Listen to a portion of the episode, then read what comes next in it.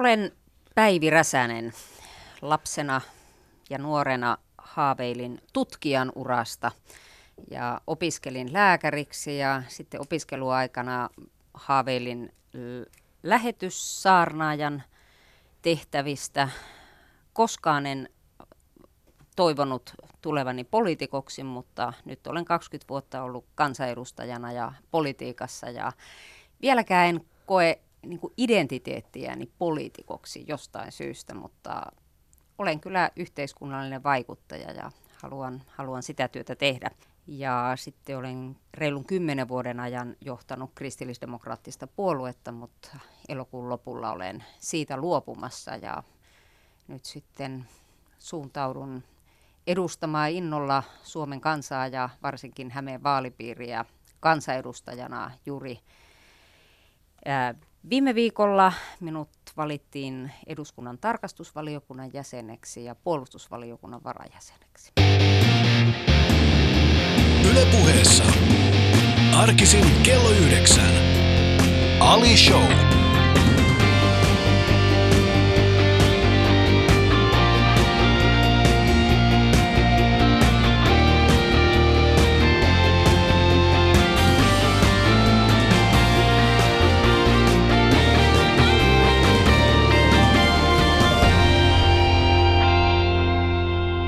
Oikein hyvää huomenta myöskin täällä Ali Jahankirin puolesta. Tämä on Ali Show, kuuntelit Yle Puhetta ja täällä on vieraani tänään Päivi Räsänen. Tervetuloa Päivi. Kiitos paljon. Äh, hieno esittely, suhteellisen pitkä, vaikka itse sanoinkin, että en, en millään tavalla rajoita sitä.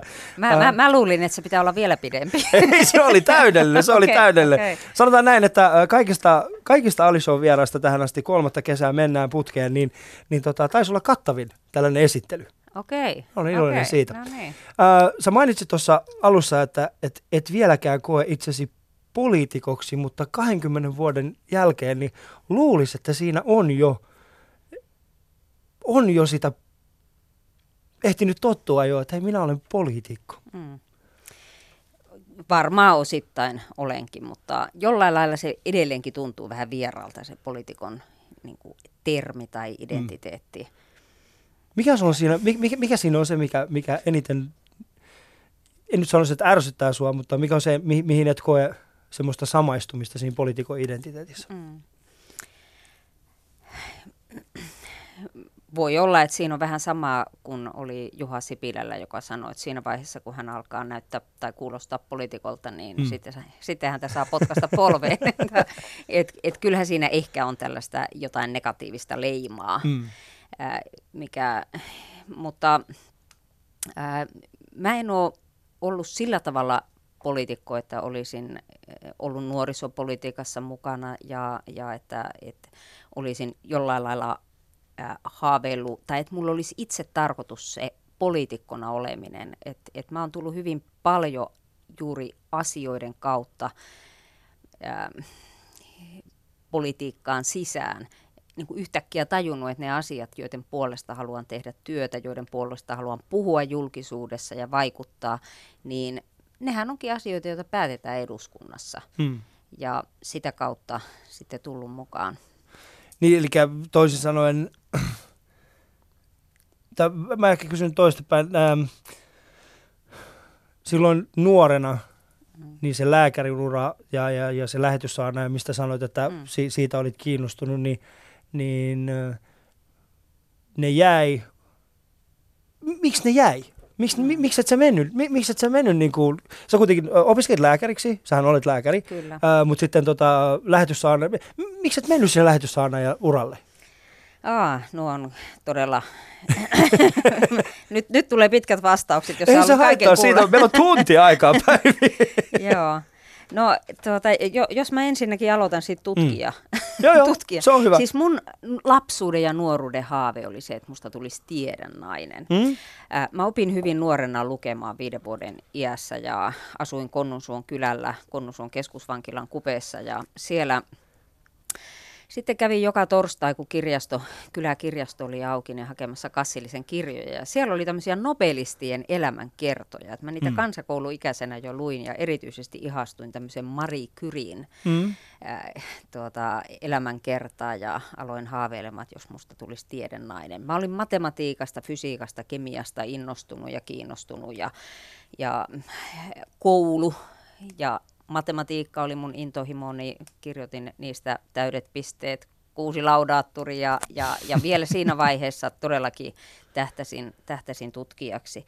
Mutta sitten toisaalta siinä, siinä vieressä kasvoi sitten semmoinen ajatus, että haluaisin olla auttamassa ihmisiä ja mä painin sen ratkaisun välillä, että et, et niin kuin olenko jossain tutkijan kammiossa matemaatikkona tai fyysikkona vai, vai sitten, sitten lääkärinä auttamassa ihmisiä. Ja siihen aikaan sai pyrkiä moneen paikkaan opiskelemaan ja mä pyrin lääketieteelliseen ja pyrin sitten tekniseen korkeakouluun, hmm. tämmöisen teoreettisen fysiikan linjalle, te- teknillisen fysiikan linjalle ja pääsin molempiin. Ja sitten aloitin opiskelut molemmissa ensimmäisen puoli vuotta niin kun reissasin Otaniemen ja Helsingin väliä ja totesin, että siitä ei tule yhtään mitään. Ne oli niin koulumainen, varsinkin mm. tämä lääke- lääketieteellinen. Ja sitten päädyin lääketieteelliseen, opiskelin sen kuusi vuotta lääkäriksi ja työskentelin itse asiassa kymmenen vuotta lääkärinä. Että kyllä mä oon sitäkin työtä ennättänyt mm. tehdä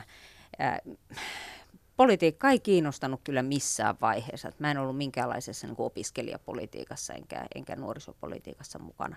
No jos tämän lähetyssaarna ja sitten sanon, mulla oli ystävä, jolla oli hyvin vahva tämmöinen lähetysnäky ja mä mm. itse mm. olin myös, myös näissä kristillisissä kuvioissa ja mä olin vähän kateellinen hänelle siitä, että kun hän tiesi, että hän haluaa lähteä lähetystyöhön ja lä- lähetyslääkäriksi.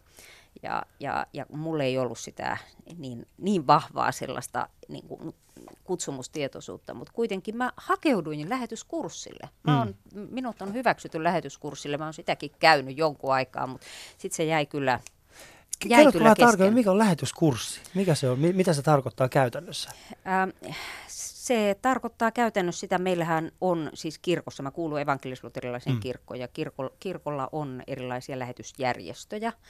Ja, ja yksi niistä lähetysjärjestöistä on Suomen evankelisluterilainen kansanlähetys ja sillä on olemassa tämmöinen oma lähetysopisto ja mä pyrin sinne lähetystyöntekijäkurssille. Mm ja, ja pääsin sinne. Eli minut hyväksyttiin ja mä jotain kirjallisia sinne suoritinkin, mutta en, ei, ei sitten. Itse asiassa mun lähetystyö tekijä ura vähän tyssäsi siihen, että mä tapasin miehen, joka taas halusi tehdä työtä Suomessa. Mm.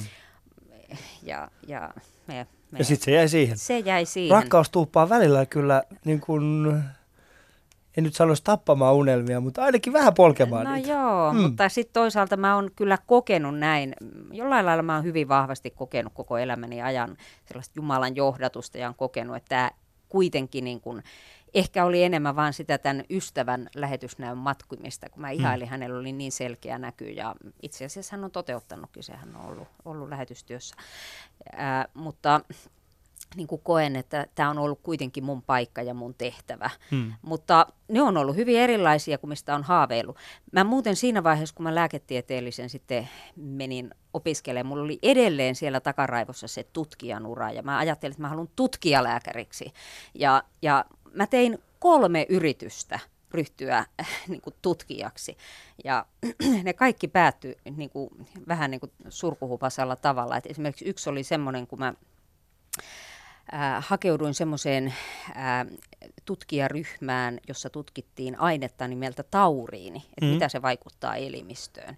Ja mä sitten koko kesän äh, äh, erilaisia lääkeaineita pistelin rottiin ja, ja sitten niiltä, niihin pumppasin mahalaukkuun vettä ja otin virtsaa talteen ja erilaisia elimiä sitten talteen ja ja tarkoitus oli, että niistä sitten niitä tauriinipitoisuuksia tutkittiin, se kuulu, kuulu mm. siihen tutkimusprosessiin. Ja niitä sitten pakastelin kesällä. Tämä oli ihan siis, mä olin ihan vapaaehtoistyössä ilmaiseksi e, e, siinä, e, siis en saanut mitään palkkaa siitä, mutta olin innostunut, että mä ajattelin, että mä haluan, haluan tutkijaksi tätä kautta. Ja niitä sitten pakastearkkuun semmoisiin koeputkiin pakasti ja sitten oli loppukesästä tarkoitus ää, ne putket sulattaa ja tutkia ne näytteet. Ja sitten yksi aamu menin sinne loppukesästä sinne laboratorioon ja aukasin sen pakastiarkin kannen ja siellä oli semmoinen lämmin vesi lilli siellä, siellä tuota pakastiarkun pohjalla ja ne putket oli siellä sulaneena pilalle menneenä siivoja oli mm. perjantai-iltana siivotessaan unohtanut sit laittaa takaisin sen imurin töpselin, imurin töpselin irrotettuaan pakastimen töpselin seinään. Ei. Ja mun, mun koko se ura, mm. tuota, tutkimus, tutkimushomma meni sitten siinä. Ja mm. Se oli siis ensimmäinen yritys Se oli se ensimmäinen yritys. Sitten mä hakeudun semmoiseen leukemia-tutkimusryhmään, jossa olin mukana, mutta sitten mun ohjaaja kuoli yllättäen aivoveren okay. vuotoon ja, ja sekin, sekin tutkimus sitten hyytyi siihen. Eli tuli tällaisia juttuja. No sitten mä valmistuin ihan, ihan normaali, normaaliksi lääkäriksi, lääkäriksi niin. ja tein sitä työtä. Voi vitsi, miten niinku tylsää sulla on ollut. Sä oot niinku siis pyrkinyt ekaksi lääkikseen ja sitten tuohon niinku, kuitenkin Otaniemi siihen aikaan mm. ei ollut kovin helppo sinnekään päästä. Mm. Sä pyrit molempiin ja sä, nah, sä pääsit heti ja, ja niin. sitten sä pyrit lähet. Eli, eli onko olemassa jotain sellaista koulua tai, tai instituutiota, johon olisit pyrkinyt, mutta et olisi päässyt? No itse asiassa ei ole. Että mä, silloin mm. vielä kolmas paikka, mihin pyrin, niin oli, oli tota Helsingin yliopistoon. Ja sinnekin pääsi? Sinnekin pääsi, että mulla oli kolme opiskelupaikkaa siinä vaiheessa, kun lähdin. Mutta tuota, sitten, sitten tosiaan kysyit sitä, että miten sitten tämä politiikka mm. alkoi kiinnostaa, niin, niin Mä sitten valmistuttuani lääkäriksi, tai oikeastaan siinä jo opiskeluaikana, mulle yksi semmoinen tosi iso ja vaikea kysymys oli, oli se, että – tämä suhde raskauden keskeytyksiin. Mm. Ja mä, mä sitä opiskeluaikana tosi paljon jouduin miettimään. Silloin kun aloitin opiskelun vuonna 1978, silloin kerättiin sellaista adressia ä, lääketieteen opiskelijoiden keskuudessa, jossa vaadittiin oikeutta lääkärille kieltäytyä tekemästä aborttia, mm. jos se on hänen niin kuin, vakaumuksensa tai omatuntonsa vastasta. Ja sitä oli edeltänyt sellainen tilanne, että, että eräs lääkäri joutui pois viralta sen takia. Hän tuli uskoon mm. ja sitten sen uskoon tulon jälkeen hän, hän tota, ei enää halunnut tehdä abortteja, kynekologi, lahtelainen kynekologi. Ja sitä käräjöitiin aina korkeinta mm. oikeutta saakka vuonna 1974 ja ja hän hävisi sen oikeudenkäynnin ja menetti sen gynekologin virkansa. Ja sen seurauksena sitten tämä adressi syntyi. Ja, ja mä, mä sitten itse... Oliko sellainen ihmiset, jotka keräsivät sitä adressia, niin äh, olivatko he niin sanottu abortti myönteisiä vai vastaisia? He, jotka keräsivät siis nimenomaan adressia tätä. Sitä keräsi tämmöinen siis Suomen kristillinen lääkäriseura, mm. että et, et siellä oli siis ihmisiä, jotka vakaumuksellisesti eivät olisi halunneet tehdä raskauden niin, keskeytystä. Ja mä itse sitten lupauduin keräämään. Mä olin, siis olin kristitty Joo. lääketieteen olet. Olet vieläkin. Olen vieläkin. olemme, olemme huomanneet. Niin, niin. Ja, ja tuota, mä, mulle se oli semmoinen kysymys, kun mä, mä niin kun, äh, itse asiassa ne lääketieteen opinnot jopa vahvisti mun ajatusta siitä, mm. ihmisen elämä alkaa hedelmöityksessä. Ei ole mitään rajaa sen jälkeen, jolloin voitaisiin sanoa, että nyt tuosta alkiosta mm. tai sikiöstä tuli ihminen, vaan se kehitys jatkuu sitten ihan saumattomana prosessina ää, aina sinne syntymään ja sitä etenkin päin. Mm. Ja ja, ja jollain lailla niin kuin se ajatus, että jokainen ihminen on luotu Jumalan kuvaksi, jokaisen ihmisen elämä on arvokas, niin mulle siinä oli hirveä ristiriita siinä ajatuksessa, että mä joutuisin tappamaan, joutuisin mm. lopettamaan niin kuin ihmisen elämän, jossa kuitenkin jo sydän sykkii, aivot jo lähettää EEG, Joo, kyllä. sähkökäyrää ja niin edespäin. Ää, ja ja, ja sen takia mä sitten lupauduin keräämään sitä adressia ja meillä oli noin sata opiskelijakurssilla, jotka lähes kaikki sen allekirjoitti. Mm. Mä, mä jouduin käymään hyviä keskusteluja siinä ja argumentoimaan, perustelemaan sitä kantaa. Mikä ja... oli semmoinen kuumin keskustelu, mikä kävit? Siis sanotaan, että mikä oli siis, no, muistatko sellaista no, tilannetta? Kyllä se jossa... ylipäänsä tietysti oli, mm. liittyi siihen naisen oikeuteen päättää se niin kuin, tuota, raskaus, Joo. joka hänen sisällä on syntynyt. Mutta, mutta sitten toisaalta nekin siis suurin osahan kurssista oli itse valmiit tekemään abortteja ja, mm. ja niin kuin hyväksy abortin, mutta silti he kannatti tätä aloitetta, että mm. niiden, jotka kokee sen elämän lopettamisena, ei tar- tarvitsisi tehdä sitä. Mm. Eli että ketään ei ikään kuin pakotettaisi tappamaan. Joo, tämä on, on mielenkiintoista, koska tässä aborttikeskustelussahan nimenomaan, äh, mä oon siis itse hyvin abortti, tai sanotaan näin, äh, kannatan siis nykyistä mallia, millä Joo. mennään. Ja, ja tota, mun mielestä se on hyvä malli, mutta Tuossa taisi olla viime vuonnahan tästä nime, kyllä se, niin kuin mm. samantyyppisestä keissistä mm. keskusteltiin. Ja mä muistan, mä, olin, äh, mä kuuntelen äh, hyvin, siis mä kuuntelen jo, erityisesti keikkamatkoilla mä kuuntelen Radio Patmosta tällä hetkellä, mm-hmm. niin johtuen siitä, että tota, mä haluan tietää, mä haluan tietää uskonnoista enemmän. Mm. Mä, mulla on tällä hetkellä, tällä hetkellä semmoinen vaihe meneillään, mä oon taas us, kiinnostunut eri uskonnoista ja Radio Patmos on, siellä on muutama semmoinen hyvä ohjelma, jota mä oon kuunnellut, niin siellä on esimerkiksi tällainen puhelinsoitto, missä eräs sairaanhoitaja soitti ja hän kertoo omaa tällaista niin kuin tarinaansa tästä, mm. tästä niin kuin aborttitilanteesta ja silloin mä niin kuin ensimmäisen kerran mä aloin miettimään, että okei, tässä on olemassa siis tämä puoli myös. Mm, mm. Ja se on herättänyt minussa tällaisia vähän ristiriitaisia tunteita siinä, että, että voidaanko me kuitenkin vaatia lääkäriä tekemään sellaisen asian, mikä on vahvasti hän, hänen niin kuin omaa, sanotaan, otetaan se uskomus ja vakaumus siitä pois, mutta jos hän ei vaan halua yksinkertaisesti tehdä sitä, mm mm. niin voidaanko me vaatia sellainen lääkäriltä? Itse olen kyllä sitä mieltä, että siinä vaiheessa kun pyrkii lääketieteelliseen ja sinusta tulee lääkäri, niin siinä vaiheessa pitää olla jo valmis tekemään tiettyjä mm. asioita. Mm. Myönnytyksiä. No siis maailman lääkäriliitto, mm. samoin kuin Suomen lääkäriliitto, on ollut tämän vakaumuksen suojan kannalla.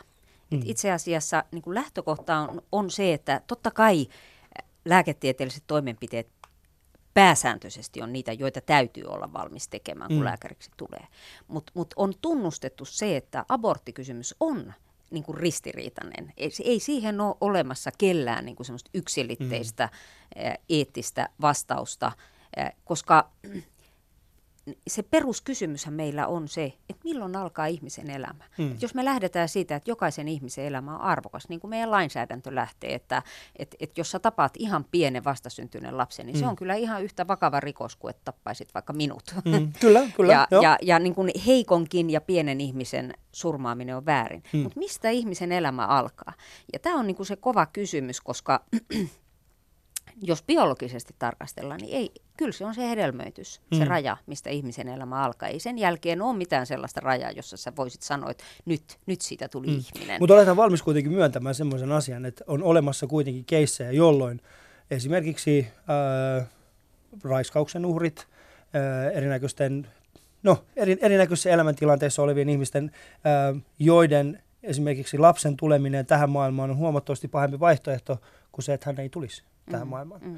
On olemassa kuitenkin tällaisia tilanteita. Mm. Ja, ja, ja tota, mä ymmärrän täysin tämän, tämän argumentin, ja, ja tota, mä, mä oon kuitenkin sitä mieltä, että, että näitä tapauksia meidän pitäisi, meidän pitää tämä lainsäädäntö nimenomaan rakentaa näiden tapausten varaan. Mm. Ei Mut jos, jos lähdetään niin. siitä, että on olemassa tilanteita, jossa lapsen syntyminen maailmaan mm ja hänen antamisensa esimerkiksi adoptoitavaksi, Joo. niin on pahempi vaihtoehto kuin se, että hän ei synny. Niin silloin voidaan ihan yhtä hyvin kysyä, että onko olemassa tilanteita, jossa olisi parempi tappaa se syntynyt lapsi. Mutta Päivi, Päivi siis, kun tässä on semmoinen juttu, että, että tota, kun sinä et ole ikinä joutunut vastaavanlaisen tilanteen eteen, sä et ole itse joutunut ikinä vastaavanlaisen tilanteen eteen, jossa sä joutuisit pohtimaan näitä mis, eri vaihtoehtoja. Mis, mistä tiedät? Niin, mutta siis, mistä tiedät, no, se on ihan totta, mä, mä en tiedäkään, aivan, niin. se, on, se on ihan totta, mä, äh, sit, mä, mä ehkä, mutta... Äh, mutta mut kyse on ehkä enemmänkin tässä kyseessä nimenomaan se, että, että mä haluaisin kuitenkin, me säilytetään se, ää, sen yksittäisen ihmisen oikeus päättää siitä asiasta ilman, että hänen tarvitsee niin kuin, ilman, että hänen tarvitsee kokea tuomiota yhteiskunnalta mm. siitä, että mitä hän on päättänyt. Toki, toki en millään tavalla nyt sano sitä, että siitä vaan tehkää mitä haluatte, että kyllä niin. abortteja voi aina tehdä. Se ei ole se mun pointti, vaan mun pointti on se, että on olemassa eri ihmisillä eri niin kuin elämäntilanteita, jossa se abortti kuitenkin on se mm. oikea ratkaisu. Mm. Mutta sitten oikeastaan se, mistä me lähdettiin keskustelemaan, niin on mm. tämä vakaumuksen tämä vakaumuksen, suoja ja kyllä, just suoja, koska se on kuitenkin myös meillä ihan perusoikeus, että jokaisella Joo. on oikeus omaan vakaumuksensa mm. ja oikeus toimia sen mukaan. Ja Euroopan maista, mm. vain Suomessa ja Ruotsissa, ja muistaakseni oliko se nyt Makedonia, siis mm. joku tämmöinen pikkumaa tuolla, tuolla tuota Itä-Euroopassa, niin on äh, sellainen lainsäädäntö, jossa ei ole tätä oman tunnonvapautta turvattu lääkäreille mm. ja muulle terveydenhuoltohenkilökunnalle. Eli vaikka meillä on hyvin liberaalit aborttilainsäädännöt mm. muissa Pohjoismaissa ja, ja, ja vaikkapa Benelux-maissa ja Ranskassa, Saksassa niin edespäin, mm. niin silti siellä lääkäreillä on oikeus kieltäytyä tekemästä mm tekemästä joo. raskauden keskeytyksiä. Se järjestelmä silti toimii. Joo. Jo, tämä on siis, ja sanoin, Euroopan niin, neuvostokin on, on antanut on itse sellainen, niin, kuten sanoin, niin tämä on itse sellainen asia, niin kuin minulle se on suhteellisen äh, tuore, ja, ja mä oon, mä oon, kuten sanoin, niin mä oon hyvin avoin kes, niin kuin sille, mä, mä haluan kuunnella, mä haluan kuulla tästä, tästä aiheesta. Yle puheessa Ali Show. Katso kuvat instassa. At Yle Puhe. Tämä on Ali Show, kuuntelet Yle Puhetta ja minulla on vieraani siis entinen sisäministeri ja nykyinen kansanedustaja Päivi Räsänen. Mä oon iloinen siitä, että hän tuli tänne ja me ollaan tähän asti juteltu. Itse asiassa pakko myöntää, me mentiin suoraan asiaan, ei paljon. niin. Ei siinä kauan mennyt niin, ennen kuin alettiin niin. puhumaan abortista. Niinpä, niinpä. Mutta tota, toivottavasti sulla on vielä hauskaa kuitenkin. No on mulla hauskaa. Hyvä. Itse asiassa, jos mä saan jatkaa siitä, kun mä en Totta ole kai. vieläkään päässyt siihen vastaukseen. Joo, joo, tietenkin, sä, kysyit, tietenkin. sä kysyit, että miksi musta tuli poliitikko. No, no tämä raskauden, kysymys raskauden keskeytystä mm. oli kyllä yksi tie siihen mun poliitikouraan. Eli, eli se, se niin kuin johti mut niin kuin pohtimaan näitä yhteiskunnallisia kysymyksiä, koska nämä on asioita, jotka päätetään eduskunnassa. Kyllä. Ja, ja mä olin julkisessa keskustelussa mukana, kirjoitin kirjoja, olin seminaareissa keskustelmassa, televisiodepateissa, radiodepateissa, ennen kuin olin politiikassa millään tavalla mukana, mm. nimenomaan tästä aborttikysymyksestä. Mutta sitten kun tuli tämä 90-luku ja lama, ja silloin työskentelin työterveyslääkärinä mulla oli silloin jo lapsiakin itsellä pari, pari kappaletta, niin jollain lailla sinne lääkärin vastaanottohuoneeseen ikään kuin vyöryi niitä yhteiskunnallisia ongelmia, että et, et, tuli ihmisiä, joiden puoliso oli tehnyt itsemurhan, esimerkiksi mm. yrittäjä, tuli tuli ihmisiä, joilla, jotka, jotka niin kuin sen taloudellisen katastrofin myötä tarvitsi unilääkkeitä tai, mm-hmm. tai sairauslomaa, oli, tuli burnouttia ja niin Joo. edespäin. Ja, ja mulle, mulle tuli semmoinen olo, että haluaisin olla vaikuttamassa niihin syihin, jotka tuo niitä ihmisiä sinne mun vastaanotolle, koska ne, ne yhteiskunnan ongelmat näkyy niin mm. niin selvästi silloin. Se oli aika ahdistavaa aikaa itse asiassa hyvin, hyvin monissa perheissä. Ja, mm. Sitten silloin käytiin myös perhepolitiikan keskustelua aika vahvasti, vahvasti silloin silloisen hallituksen toimesta ja, ja perheen äitinä nekin kysymykset kiinnosti. Mulle tuli semmoinen tunne, että nyt, nyt se hallitus on tekemässä semmoisia ratkaisuja, jotka saattaa, saattaa niin kuin vaikuttaa negatiivisesti pitkälle tulevaisuuteen, niiden lasten elämään, jotka... Mm. Mikä oli sun mielestä semmoinen, esimerkiksi semmoinen poliittinen päätös, joka silloin tehtiin, mikä vaikuttaisi lasten elämään niin kuin nyt? Sanotaan, että mitä silloin tehtiin. Mikä oli, muistatko sellaista? No siis silloin esimerkiksi niin juuri siinä 90-luvun alussa, niin kyllä siinä tehtiin niitä ratkaisuja, joilla ää, esimerkiksi näitä ennaltaehkäisevän palvelun, palvelujen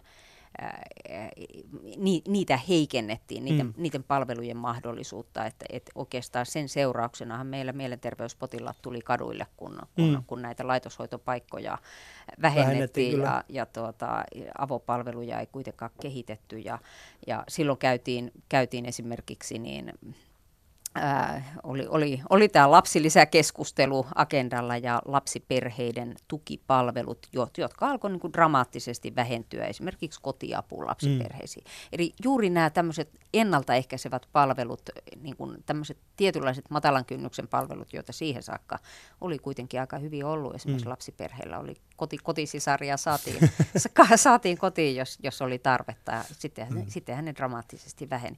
Et, et mulle niin kuin tuli se huoli siitä, että et, et nyt kun säästetään, leikataan väärästä paikasta, vaikka mm. toki ne leikkaukset oli tarpeen varmasti, varmasti, mitä silloin suunniteltiin sinänsä valtion talouden kannalta. Niin. Eli sitä, sitä kautta, eli sanotaan näin, että 90-luvun lama sai sinut, aja, ajoi sinut politiikkaan. Kyllä se ajoi, mm. että, että sitten, sitten niin kuin se pikkuhiljaa alkoi kypsyttää ja ehkä meillä niin kuin ne kotikeskustelutkin alkoi kääntyä aika paljon tähän suuntaan, koska mulle on jäänyt mieleen, kun me mun miehen kanssa ajettiin tuo eduskuntatalo ohi, ohi mm. niin hän sanoi, että katsopas tulevaa työpaikkaa. Että hän oli jo sitä mieltä, että sun pitäisi pyrkiä tuonne eduskuntaan vaikuttamaan. niin. että. Joo, mutta kristillisdemokraatit on äh, siis äh, minulle mielenkiintoinen. Mä, mä oon siis aina itse ollut sitä mieltä, että, että valtio ja uskonto, ne ei saa missään muodossa mm. seko, sekoittua keskenään. Mm, mm. Toki sehän se on, on utopista, koska jokainen ihminen, joka tai siis suurin osa ihmistä, jotka pyrkii politiikkaan, niin heillä on tietty uskonnollinen vakaumus, oli sitten miten, mm. miten löyhä tai miten vahva, niin silti siinä uskonto on jollain tavalla läsnä. Mutta kristillisdemokraatti on siinä mielessä mielenkiintoinen, että sinun valtakaudella, kun olet vetänyt kristillisdemokraatteja, niin suurin osa johdosta on, on pelkästään naisia. Mm. Eikö näin? Johtajisto on käytännössä, että se on hyvin naisvetoinen puolue. Ja sitten kun miettii sitä, että, että niin kun se on kuitenkin hyvin konservatiivinen, ja luulisin, että siellä olisi enemmän ollut miehiä kuin taas mm, naisia. Mm. Mistä tämä johtuu sun mielestä, Päivi? En tiedä, onko väärässä, mutta se kuva minulla on mm, ainakin mm. niin, että... No kyllä meillä on ollut siis, ky- kyllä meillä on ollut semmoisia tilanteita tässä mun puheenjohtaja-aikana, että mm. meillä on ollut semmoinen niin naissuora, että on ollut, ollut tuota, puolueen puheenjohtaja, ryhmän puheenjohtaja, Joo. nainen, sitten europarlamentaarikko ollut nainen ja, ja, ja tuota, siis pu- puoluesihteerikin niin. jopa nainen. Niin. Ää, siis sehän on hyvä kaikilla joo. tavoin. No mä, mä luulen, että siis meidän puolueessa, siis mm. kristillisdemokraattisessa puolueessa ei ole äh, noustu asemaan niin kuin naiskortilla. Mm. Et, että, et, et, niin kuin, mä, mä en koe, että mua olisi valittu aikanaan puolueen puheenjohtajaksi sen vuoksi, että nyt pitää saada nainen. Että, mut meillä on ollut toiminnassa paljon päteviä naisia mukana. Mm. Äh, kyllä itse asiassa se täytyy tunnustaa, että meidän äänestäjäkunnastakin on kyllä suuri osa naisia. Mm. ehkä se aika hyvin kuvastaakin sitä, mutta en kyllä koe, että koskaan olisi ollut esteenä se, että, että olen nainen. Joo, se eikä kyse niin siitä. Haitannut. Joo, kyse just siitä, että, vaan ehkä enemmänkin se, että, että tällä hetkellä esimerkiksi äh, kristillisdemokraatit äh, hyvin, hyvin naisvetoinen, sitten taas kirkon, kirkon niin kuin päättävä taho on hyvin no en nyt sanoisi täysin liberaali, mutta aika liberaali. Ja sitten kun verrataan sitä esimerkiksi meidän nykyiseen hallitukseen, joka on hyvin oikeistovetoinen ja pääosin miehiä, mm. niin miten se on mahdollista, että sellainen instituuti, instituutio, joka on alun perin ollut hyvin miesvetoinen ja hyvin konservatiivinen, onkin yhtäkkiä melko liberaali ja naisvetoinen, ja sitten siellä on niin kuin taas mm. hallituksen puolella on enemmän uskova, niin kuin uskontoa esillä ja enemmän konservatiivisia arvoja kuin taas tässä kahdessa instituutiossa, mm. eli kristillisdemokraateissa ja sitten kirkossa? No, mulla on siitä mielipide, josta joku voi olla kyllä eri mieltä. Mutta mun mielipide on se, että meillä on puolueessa terve suhde mm. niin kun, ää, sukupuoleen Joo. ja, ja sen, sen niin kuin merkitykseen.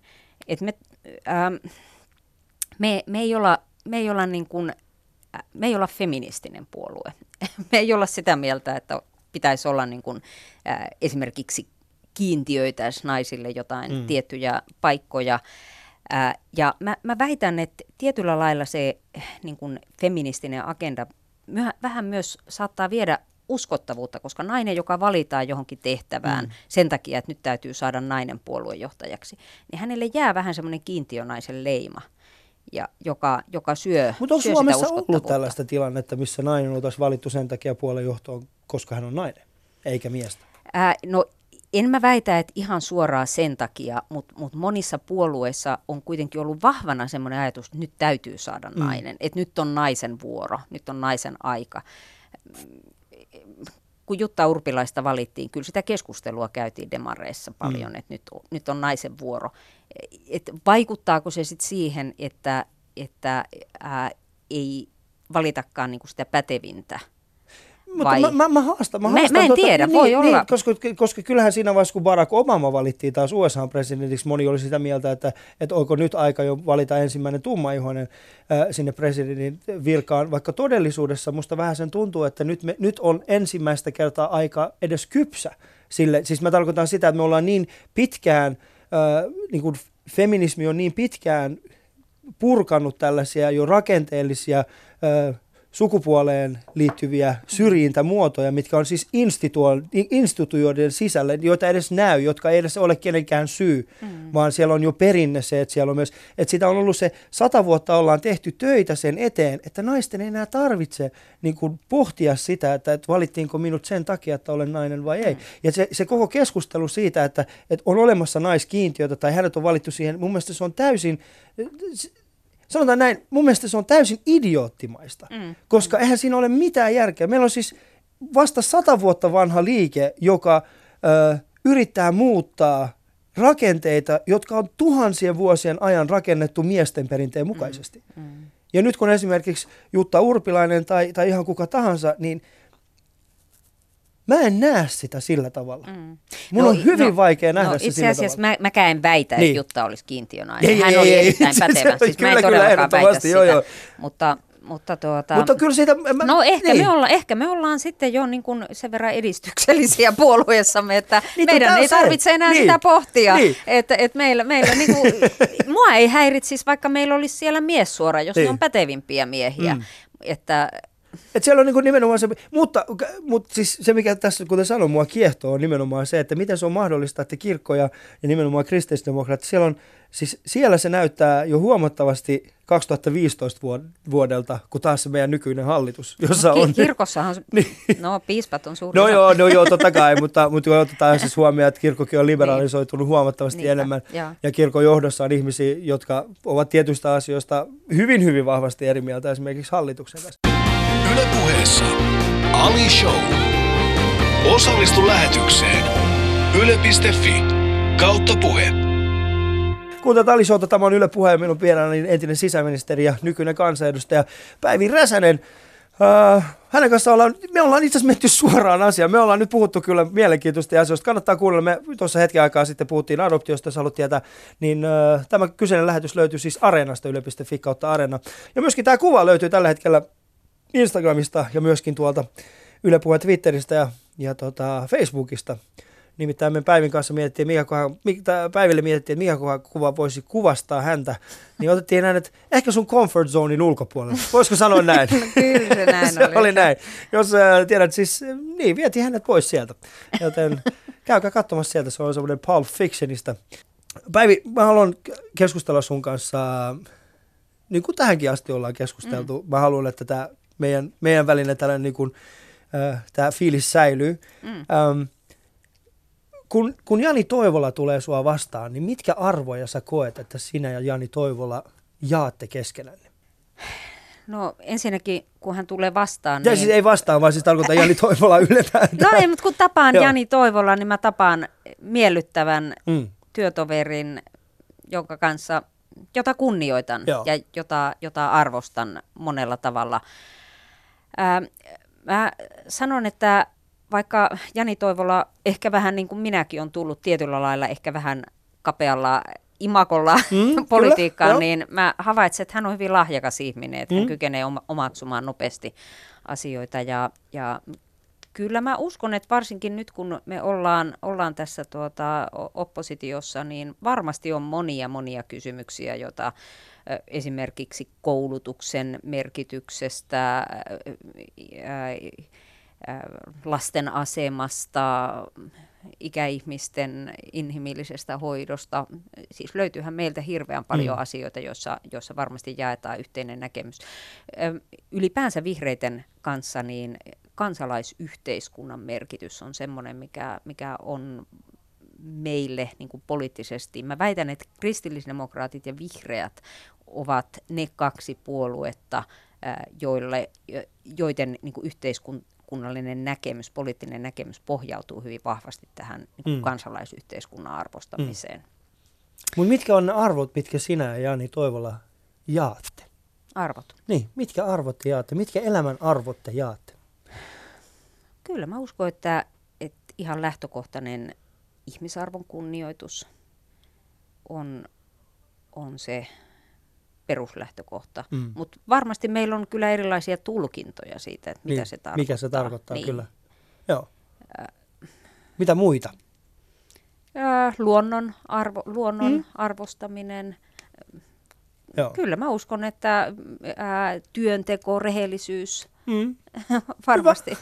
Joo, koska niin kun, sinusta, on, siis sinusta on ehkä olemassa tietty mielikuva mm. ää, yleisöllä, ja mä en tiedä, onko se, mä en tiedä, onko se mielestäsi ansai, tai siis onko se kohtuullinen se mielikuva, mikä sinusta on mm. tuolla, mikä on annettu mediasta. En tiedä, ää, koetko, että se on nimenomaan se, kuka sinä olet, eli, tää, eli, eli, eli Päivi, joka aikoo kieltää kaiken mm. hauskan Suomesta, Päivi, joka on kaikkia vastaan, Päivi, joka on aikoinaan kirjoittanut tiettyjä pamfletteja ja niin poispäin. Koetko, että se on se oikea Päivi vai onko, onko se liioteltu versio, mitä, mitä media haluaa antaa sinusta, mm. tällaisen niin kuin, sanotaan negatiivisen kuvan?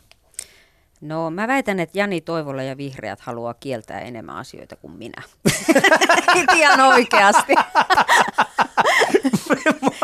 Siis jos, jos lähdetään katsoa, Joo. mitä kaikkea vihreät haluaa kieltää, niin mm. ihan varmasti sieltä löytyy pitempi lista. Että, Mm. et sitä mä pidän, niin kuin, se on, se on niin kuin jonkun keksimä Mm. ää, leima, tämä, että haluaa kieltää kaiken, joka on otettu, nostettu käyttöön silloin, kun omat argumentit loppunut. Mm. Mä oon sitä mieltä, koska on itse asiassa hyvin vähän asioita, joita mä oon ehdottanut kiellettäväksi. Joo. Siis Eli se on hyvin- sun mielestä kohtuutonta? No se on mun mielestä, se on Mm. väärä. Siis Joo. se ei ole totta. Joo. Koska mä yritän miettiä, mikä, koska tiedätkö... Se ei ole totta, koska, mutta mut se on syntynyt siitä, kun minä olen puolustanut nykyistä avioliittolakia. Mm. Tällä hetkellä voimassa olevaa avioliittolakia. Joo. Mä en ole yhtään asiaa ollut kieltämässä esimerkiksi homoseksuaaleilta. Joo. Mä- Mä toivon, että joku etsisi semmoisen asian, mitä mä oon ollut mutta, kieltämässä. Joo, mutta siis Päivi, Mä en ole ollut kieltämässä. Päivi, tässä on se, mä, mä oon kuitenkin itse ollut vahvasti mukana siis ajamassa tätä, siis mä ollut, ollut antanut tukeni ainakin sille, Joo, joo. että ajetaan siis tämä, tämä uusi, Avioliittolaki. niin, tämä Mutta uusi Mä, mä avioliittolaki. oon ollut vaan puolustamassa nykyistä Niin sä oot ollut puolustamassa sitä Niin. nykyistä, mikä on samaan aikaan sitten niin kuin tarkoittanut sitä, että, että tota, puolustamalla nykyistä, niin kiellät sen, mikä siinä uudessa on. Ja, ja siinä uudessa kuitenkin, no, ei, No, no mutta mut, ei okei, ei mennä. No ihan, että- vas, ihan samalla mm. lailla voisi sanoa, että Niin. et, et, et sinä olet kieltämässä nykyisen avioliittolain. No että, se on ihan totta. Tuossa olet ihan oikeassa. Minä annan, annan tämän pisteen. sinulle. Se on muuten hienoa huomata, että, että sä oot tottunut vastaamaan näihin kysymyksiin, koska Olen. sinulla ei ole Ikävä hirveästi- kyllä, ikävä kyllä, liian paljon. Joo, mutta kun mä yritän miettiä, koska e- eihän se, eihän se ku- mielikuva, mikä meillä on, niin eihän se voi olla, se, eihän se voi olla Päivi Räsänen, joka on, äh, joka on ollut lääkärin vastaanotolla. Se ei todellakaan voi olla, ähm, voi olla se Päivi Räsänen, joka, joka on kasvattanut viisi aikuista lasta. Niin minkälainen on sitten se Päivi Räsänen, joka on, sanotaan niin kuin, Millainen Päivi Räsänen oli ennen kuin hän astui politiikkaan? Mitä, mi- minkälainen ihminen sä olit silloin? Oliko sulla silloin kärkevämpiä mielipiteitä? Olitko silloin liberaali? Minkälainen ihminen sä olit silloin? Mä luulen, että mun arvomaailma on mm. kyllä itse asiassa pysynyt hyvin samana. Sieltä viisivuotiaasta Viisivuotiaasta lähtien, siitä lähtien sanoin, että tämä avioliittolaki on hyvä. Tähän pysyn. Joo, ei, ei kun siis mä ajattelen näin, että kyllä mulle, siis kyllä mun täytyy niinku aidosti tunnustaa, että mulle, mulle niin kuin, ää, ää, kristillinen usko, usko Jeesukseen, mm. usko siihen, että raamattu on Jumalan sanaa ja Jumalan ilmoitusta ihmiselle, se on kyllä mun elämän perusta ja mun, mun niinku semmoinen tärkein asia, jolle mun sydän palaa. Ja mun varhaisimmat muistot menee sinne viiden vuoden ikään, kun mä kävin pyhäkoulua, niin se oli jotenkin valtavan niinku vaikuttavaa, Mm. kun muistan ne hetket, kun istuin siellä py- pyhäkoulun luokassa Konnusuon keskusvankilan Joo. äh, koululla, jo, jossa tuota, vankilan sikalahoitaja kävi pyhäkoulua pitämässä ja Siis hetken, onko, siis vankilassa oli sikala? Kyllä, se oli tämmöinen maatalousvankila. Siellä oli, mun isä oli tilanhoitaja vankilassa. Ja siellä Okei. oli sikala ja siellä oli hevostallit ja navetat ja siellä viljeltiin. siellä- siis Vankilat, vangit teki vankilat töitä? teki töitä. Siihen Okei. aikaan oli työvelvoite. Vangit teki töitä. Mm. He teki maataloustöitä. Siellä oli Suomen, Suomen suuri jalostussikala oli Konnunsuolla siihen aikaan, kun olin lapsi. Ja isä, Okei. isäni vastasi niistä töistä. Ja sitten siellä oli todellakin, siihen aikaan kaikki lapset kävi pyhäkoulussa. Joo. E- elettiin yhtenäiskulttuurin aikaa. Mm. Ja, ja pyhäkoulu, pyhäkoulua piti kaksi, kaksi tota, miestä. Toinen oli tämmöinen vanginvartija ja toinen oli sikalanhoitaja. Mm. Ja, ja Tämä kuulostaa jo on, nyt hyvältä. Se on, se on niinku, mulle on jäänyt mieleen jotenkin ne, ne, ne, niinku ne kuvat. Mm. Siihen aikaan oli semmoisia kuvia, jossa, jo, jossa tota, näytettiin, kun Jeesus äh, poimii sitä onnetonta pientä eksynyttä karitsaa Joo. sieltä, sieltä tuota, ja mä ajattelin, että mä oon se karitsa, jonka Jeesus poimii sylinsä. Ja, oh, ja, no, se on aika, se on aika ja, sun, niin, niin, kyllä. ja mä, mä niin kun siellä, siellä rukoilin siellä pyhäkoulussa, että Jeesus ottaisi mut omakseen, mm. antaisi mun syntini anteeksi. Tämä synnin syyllisyyden kysymys oli vankilaympäristössä hyvin selkeä. Jo, nyt mä, se, oli niin joo, kun, siis se, siellä, se, siellä se, hyvin se oli hyvin joo. vahva, koska niin kun, jo ihan pienenä muutaman vuoden ikäisenä ikäisenä joutuu pohtimaan, että miksi nuo ihmiset on tuolla Joo. kaltereiden takana. Ja, ja pohtimaan myös sitä, että että et niin kuin minä voisin jonakin päivänä olla siellä. Okay. Että et, et mä oon myös syntinen. Mussa on ne kaikki samat mm. ainekset kuin niissä. Ei ne ole sen kummempia, ne on ihan tavallisia jo, ihmisiä synti, niin kuin minäkin. Synti on, synti on aika vaikea asia, niin. koska nyt mä olen esimerkiksi, mulla on italialainen siis Uh, mun molemmat lapset, no erityisesti mun tytär, hän, hän jo ymmärtää asioita ja niin poispäin. He on käynyt siis uh, kirkon iltapäiväkerhossa, mm. se on aika, aika hieno asia. Ja tota, um, mä, oon, mä oon keskustellut hänen kanssaan näistä asioista. Hän itse asiassa kysyi multa yksi päivä, että isi, mikä on synti. Ja mun on myönnettävä, mä en pystynyt vastaamaan hänelle, mm. koska ei sen takia, että en tietäisi, mikä se on, vaan ihan sen takia, koska mä en mä en nähnyt mitään syytä, miksi mä kertoisin hänelle, mikä on synti, mm. koska ei, minkä synnin hän voi tehdä. Mm. Ei, ei, hän tar- ei hän tarvitse edes tietää, mikä se on. No mä, Joten, tiedätkö, mä mm. viisivuotiaana tiesin, että mä teen syntiä. Siis mä tiesin, no että, mikä voisi et, olla semmoinen, mikä oli semmoinen synti, mikä viisivuotias Päivi no, sy- teki? Synti on kaikki sitä, mitä ihminen niin tekee tai ajattelee väärin ää, toisia ihmisia tai Jumalaa mm. kohtaan. Joo. Kyllä mä riitelin. No kiukuttelin. Niin, ja niin edes. No oli se, joo, ei, mutta, mutta siis mä koin vahvan, vahva, vahvasti sen itse ja ehkä juuri siitä ympäristöstä johtuen, että mm. et joutui pohtimaan niitä ja mulle oli niin kuin hirveän vapauttava se sanoma, että Jeesus on sovittanut, Jeesus on ristillä mm. kuollut minun syntieni vuoksi. Hän on kärsinyt sen rangaistuksen. Joo joka kuuluisi minulle. Ja itse asiassa siellä siihen aikaan oli myös tämmöisiä vankilan lähettejä, jotka kävi vankiloissa. Muun muassa tämmöinen edesmennyt ää, Arvo Ylppö, joka oli, äh, anteeksi, ei Arvo Ylppö, vaan, vaan hänen veljensä. Veli, veli Ylppö. Mm. Hänen, hänen veljensä Ylppö, joka, joka sitten jäi munkin mieleen, mieleen vahvasti. Hän, hän siunasi minua, kun, kun meni, meni ohi. Ja, ja siellä tuli vankeja uskoon ja he kertoi siitä, miten he siellä niin kuin vankilassa kaltereiden sisällä sitten niin kuin koki, että, että nyt he on vapaita. He on mm. vapaita siitä syyllisyydestä. Ja, ja tämä on, koen, että tämä on ollut mulla semmoinen niin kuin vahva, vahva kokemus ja pohja, mm. joka on kantanut mun elämän läpi. Mä koen, että Jumala vastasi niihin rukouksiin mikä mä saan, mä, mm. ja, ja ennen kaikkea se on sitä niin kuin armosta mm. elämistä, siitä, että mä tiedän, että Jeesus on sovittanut mun synnit ja, ja, ja, ja hän, hän kulkee mun kanssa joka päivä. Hän on noussut ylös, hän on paitsi kuollut ristillä, niin, niin hän on noussut, noussut ylös kuolleista. Mutta se, että sä oot niin viisivuotiaana kuitenkin niin. pystynyt käsittelemään näin monimutkaisen asian, on tietenkin, siis se, se, on, se, on, se on hienoa. Uh, mä, mä en itse ole, kuten sanoin, mä oon, mä oon taas jälleen kerran – kiinnostunut pitkästä aikaa eri uskonnoista, mm-hmm. eri, eri viesteistä, mitä eri, eri tota, uskonnolliset johtajat on, tai siis nämä sanan, sanan saattajat niin sanotusti ovat tuoneet, niin olen kiinnostunut niistä kaikesta, mm. en pelkästään yhdestä uskonnosta. Jot, mutta, mutta silti mulla on niin kuin vähän sen, sanotaan näin, mua pikkasen pelottaa, että millainen, minkälaisen niin kuin ajatus, tai minkälaisessa ympäristössä sä oot totta kai, mä en tiedä liiotteletko se, että olitko oikeasti viisivuotias, vai totta kai silloin varmasti menee pidemmälle se, se aika, mutta yritän miettiä, että, että olisinko itse pystynyt niin vahvassa niin kuin synnin, synnin tunteessa edes toimimaan kunnolla. Mm. Koska nyt kun miettii sitä niin kuin aikuisena, sitä ajatusta synnistä ja sitä, että yrit viisivuotiaana pyrkii jo ymmärtämään, mikä on synti ja tekemään päätöksiä jo silloin sen perusteella. Mutta Hyvin mielenkiintoinen. Hyvin mm. mielenkiintoinen. Miten sä selvisit siitä, Päivi? Miten niin kun, oikeasti, niin kun, mm. miten sä sait pään pysymään no? Siis, Oliko se ei, niin kun... ei, ei, no mä, mä sanoin, että mulle se oli, oli niin kuin hyvä ja turvallinen kokemus. Mm. mä koin, että Jumala tuo nimenomaan turvallisuutta mun elämään. Mutta kai ja... siellä piti olla joku ihminen, joka, niin kun, joka pystyi auttamaan sinua siinä, koska en usko, että no, ihan... kyllä, se noin... oli siis niin. ihan pyhäkouluopettaja, Pyhäkouluopettaja. mä kerron. Eli Sikalahoitaja, kyllä. Kerro tästä sikalahoitajasta. Joka Mä hoiti sikoja, hoiti ensin Joo. ja sitten meitä lapsia. Ja, Joo. ja tuota, kyllä se... Se millainen ihminen?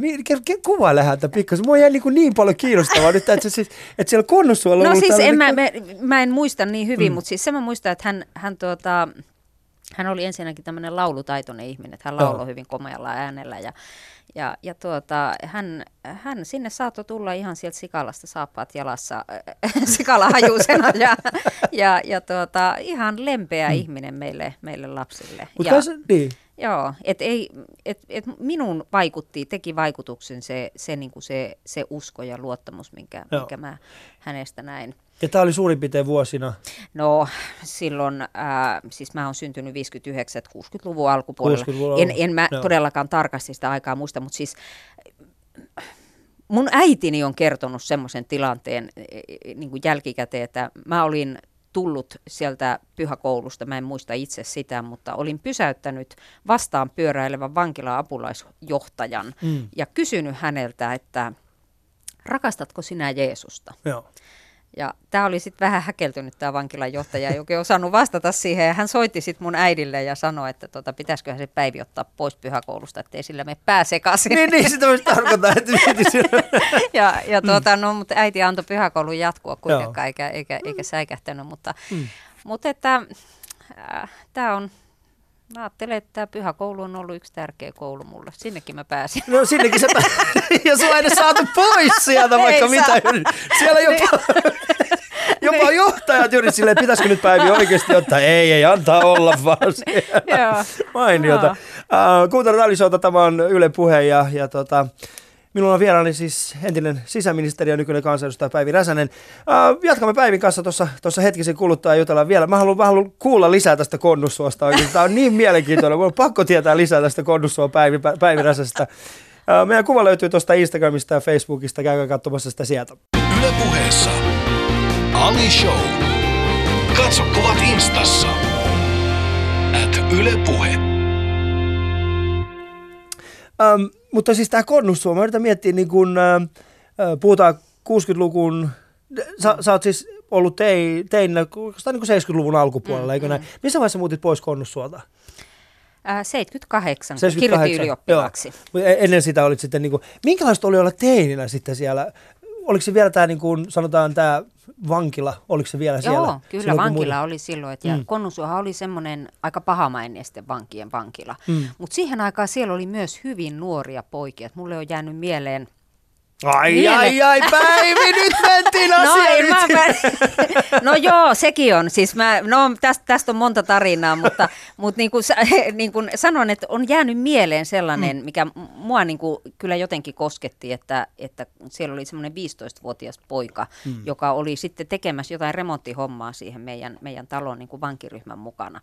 Ja mä olin silloin itse päälle 10, 10-vuotias, mutta et kyllä se jotenkin pahalta tuntui niin kuin sekin ajatus, että et, et, niin kuin joku on niin nuorena jo siellä, mm. siellä vankilassa. No, kyllä tähän liittyy tietysti sitäkin, että olihan siellä niitä nuoria komeita vankeja.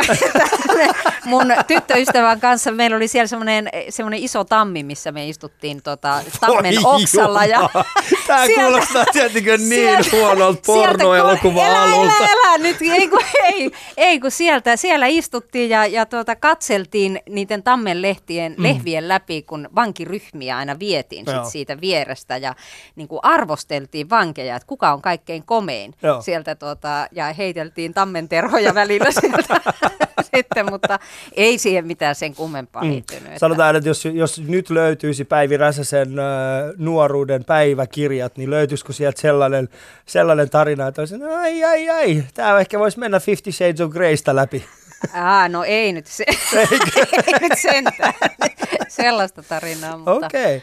mutta tota, totta No millainen- kai nor, normaalia mm. teininuoruutta vietiin. Normaalia tein nuoruutta, niinhän se kuuluukin mm. viettää. Äh, mutta mm, millainen oli semmoinen, kapinoitko ikinä? Kyllä mä kapinoin, kyllä mä kapinoin ja kyllä mulla oli nuorena niin kuin semmoinen, semmoinen vaihe, jossa niin kuin todella kyseenalaistin asioita, että ei se nyt ihan niin kuin samanlaisena jatkunut niin kuin sieltä viisivuotiaasta, että ää, 12-vuotiaana oli ensimmäisen kerran humalassa. 12-vuotias, Päivirässä, siis tämä muuttaa täysin kuvan siitä Päivirässä, kun minulla on ollut. Siis 12, Joo. okei. No, mutta se oli, se oli kyllä vähän vahinko, mutta se liittyy, liittyy tämmöiseen yhteissynnintekoon, että mm. mä olin, oli tota, mun kaverin äidillä oli tota, tämmöinen viinikellari, hän teki kotiviiniä ja mm. me sitten 12-vuotiaana keksittiin, että, että käydään tota, juomassa – äitienpäivä aattona, niin niitä kotiviinejä ja sitten aina täytettiin vedellä ne pullot, että niin kun juotiin osa ja sitten täytettiin ja hmm. Sitten lähdettiin sieltä pyöräilemään mun kotiin. Meillä oli saunailta siellä ja, ja siinä vaiheessa mä aloin huomata, kun pyörä alkoi niin kuin vaappua laidasta toiseen ja, ja sitten lopulta kuule ihan juovuksissa maattiin siellä saunan lattialle ja mun äiti tuli sinne sitten ja löysi hmm. sieltä löysi sieltä sitten 12-vuotiaat pikkutytöt. Siellä te olitte. Siellä me oltiin kännissä. ja kännissä oh. ja sieltä sitten vietiin, vietiin tota sänky ja kyllähän se oli niinku aika sillä lailla murheellinen, että, että tuota, mun äidille se oli aika kova paikka, mm. paikka vielä äitienpäivä aatto. Ja mä sitten hänelle kirjoitin kirjeen, jossa pyysin anteeksi. Kysyin, että voitko ikinä antaa Antaa mulle tätä anteeksi. Antoiko hän? Ja, antoi hän anteeksi. antoi hän anteeksi. Ja, mutta kyllä mulla sen jälkeenkin oli, oli tuota, äh, tämmöistä erilaista niin kuin biletysvaihetta, jossa, jossa niin kuin mm. liftailtiin ja, ja, ja käytiin e, e, niin kuin esimerkiksi niin kuin tanssilavan reunalla niin kuin tämmöisenä 14-15-vuotiaana mm. niin kuin pummimassa alkoholia niin kuin, että, ja Oliko se 12, oliko se saunalle, saunalle tota, tai saunan lattialle sammuminen tai siis siellä, siellä makaaminen, oliko se pahin äh, niin sanottu känni toilailu, kyllä, mikä, kyllä, vai onko ollut, onko on, sen jälkeen? Mulla sitten jonkun koulun bileiden jälkeen onko oli tämmöinen vastaava. Ja se oli vielä sillä lailla vähän paha, paha juttu, että tuota, me oltiin jossain tämmöisissä niin teinipileissä, mm. teinipileissä jossa, jossa mä todellakin sammuin. Mm. Ja, ja tuota, ää, se, mikä mua niin kuin jäi vaivaamaan sen jälkeen, niin oli se, että, että tuota, siellä, minkälaisia esimerkiksi kuvia minusta oli otettu. Että mä en tiedä, että onko jossain ah, okay. jotain kuvia, Onks... kun mä, on, mä maka, makaan jossakin tuota sammuneena. Eli kaikille meidän yle, kotiyleisölle, käykääpäs vintillä katsomassa, jos löytyy sieltä. Sanotaan vuosi on ehkä mitä, äh, oliko tämä Konnussuolava Helsingissä? Se on ehkä 73, 74. niin, eli sä haluat nähdä ne en. kuvat. Päivi haluaa nähdä siis toisin sanoen kun mainiota oikeasti. Tämä on, minulle aina ihan, ihan niin kuin täytti, täysin uutta. Äh, Mutta siis Konnussuo on varmaan muuttunut aika paljon nyt siitä. Konnussuolahan nykyisin vastaa pakolaisten niin, vastaanottokeskus. Niin. Mä Joutuuko nekin siellä, siellä sikalla? ei siellä, siellä ei ole enää sikoja eikä, eikä tuota, Ää, mutta, eikä maanviljelystä, mutta, mm. mutta tuota, mä oon käynyt itse sen vihkimässä sen va- pakolaisten vastaanottokeskuksen, okay. koska mä olin vastuussa näistä vastaanottokeskuksista sisäministerinä ja, mm. ja, ja tuota, se oli sinänsä ihan koskettava tilanne käydä Joo. siellä oman kotitalon pihalla pitämässä tilaisuus, jossa, jossa tuota, sitten... sitten onko se vielä sukulaisia? Tai onko Konnussuolla, niin kuin, käyttikö siellä ei, enää? Ei, ei, ei ole sukulaisia. Ei. Toki mulla joitakin ystäviä, mm. ystäviä siellä on. Mutta että sitten mun täytyy sanoa, että mulle niin kun tämän, tämän jälkeen, kun tämä tämmöinen äh, kapinavaihe oli, hmm. jossa mä niin kun jollain lailla niin kun otin irtiottoa myös näihin hengellisiin asioihin, niin kyllä mulla tuli niin kun hyvin selkeä, selkeä sitten semmoinen palaaminen. Hmm, palaaminen. Niin, että palataan sitten takaisin alkujuurille. Niin, niin kyllä. Joo, ymmärrän kyllä täysin, että silloin, silloin jossain vaiheessa pitää, pitää sen tehdä, mutta mikä oli siis, sanotaan näin, äh, mikä oli se mitä eniten kyseenalaistit silloin, sanotaan hengellisistä asioista silloin pienenä, tai siis nuorena? Mikä oli se, mikä, minkä eniten kyseenalaistit? No mä en, itse asiassa mä en varmaan niin Jumalan olemassaoloa kyseenalaistanut, mm. mutta, mutta et, kyllä varmasti se oli se, että et niin kuin ylipäänsä, että